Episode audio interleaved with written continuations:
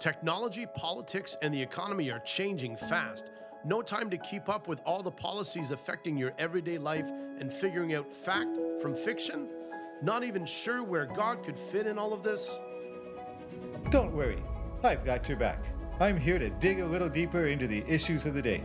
And most importantly, to show you the spiritual principles and solutions we can use to rise above it all victoriously for your family's success. Stay tuned as we discover God's plan for our life on earth as it is in heaven. I'm concerned when I look at society around us. And I see a lack of forgiveness as being just normal and accepted and even a good thing.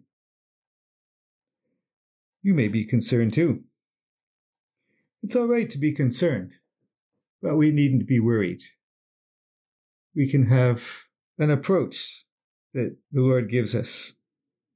Well, how to respond when we're confronted by our friends, acquaintances, colleagues with unforgiveness on their part, or they accuse us of being intolerant.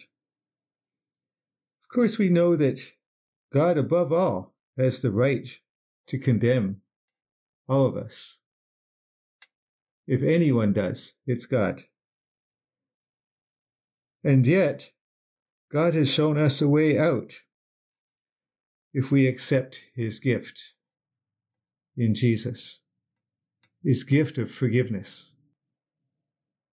His gift of forgiveness allows us to start on the journey of transforming our mind to gain his perspective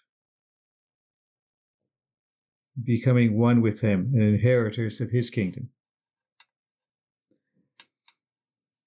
This is the big difference I see between God and hopefully all Christians as well, and the culture we see around us of this idea of cancel culture, of no forgiveness, and being identified with your worst day, with your worst traits, whatever you've done, no matter how long ago, is with you forever.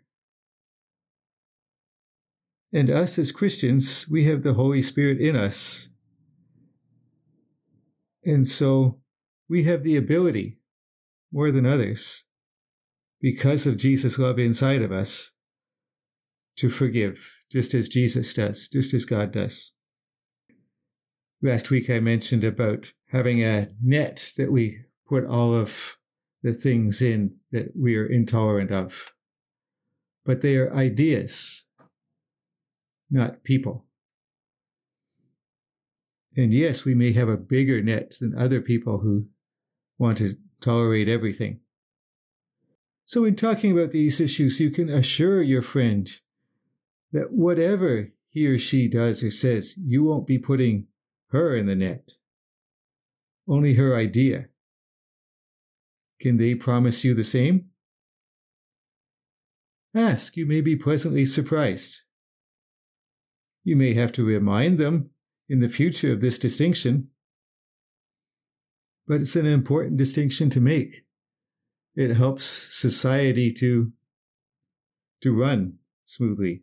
It's the reason we're able to have a free society, a democracy we don't write people off. Not till they're dead.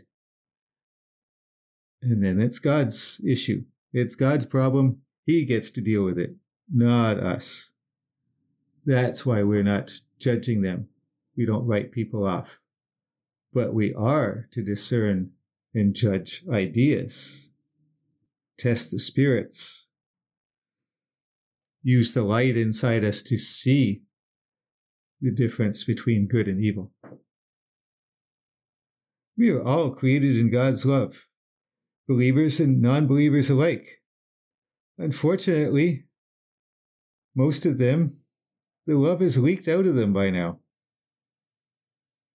Some people's attitude in addressing an issue is I'm right, you're wrong, therefore I don't have to tolerate you. You may want to ask them, Did you believe the same thing 10 years ago? If not, What caused you to move those goalposts? If you want to hear how I approach this, I believe I'm right, and I have a partial understanding of God's heart. And that heart doesn't change. My understanding of it can change. In fact, I'm trying to get closer in my understanding each day as I talk to other older, wiser Christians, as I read of other wise men and women of God who've gone before me, as I read Jesus' teachings, as I listen to God in prayer. I know I'll never get 100% the same as God's perspective, but I try to get as close as I can.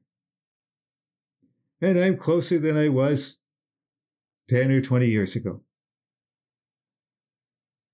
How do I know this? I track my actions compared to the list in the Bible of fruit of the Spirit. So, my friend who's convinced that I'm wrong and you're right, what do you do to line up your goalposts of intolerance that we've already agreed that we do have? There are things that we are intolerant of.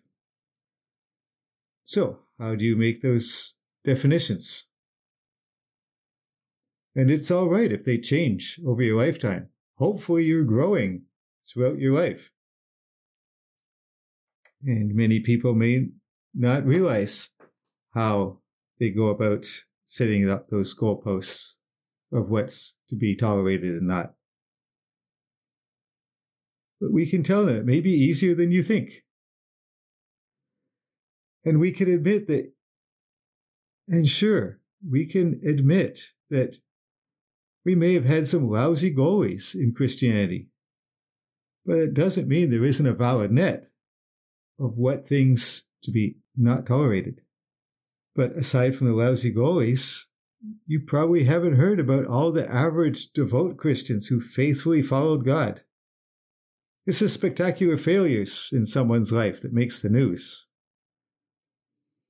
not the faithful actions in daily life that all adds up in those million little good things that just go unnoticed.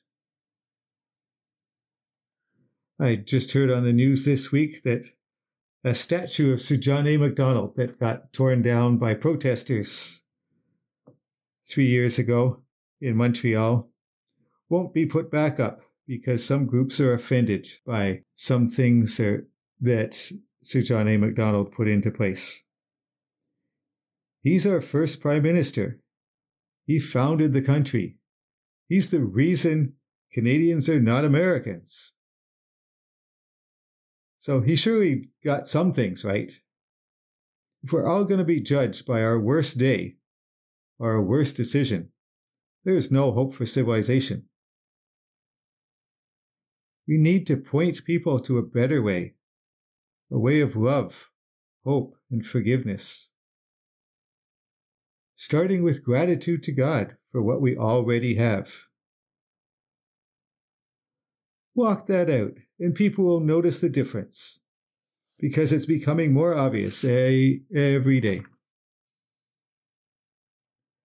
And for those non believers for whom God's love is leaked out already, we can have patience with them because we know as Hard as it may be for us to forgive sometimes, it's even harder for them. And we can just keep showing them a better way. And when you can, we can show them the source of this love. The Holy Spirit will show you the right opportunity so that it won't be perceived by them as shoving something down their throat. It's just a natural flow of what you've already shared and demonstrated with them.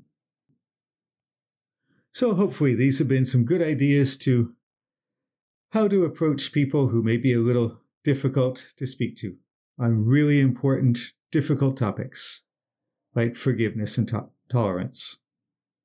Let's keep walking the walk, living by faith, courageously speaking the truth in love, for the benefit of all of our friends and those around us. God's blessings.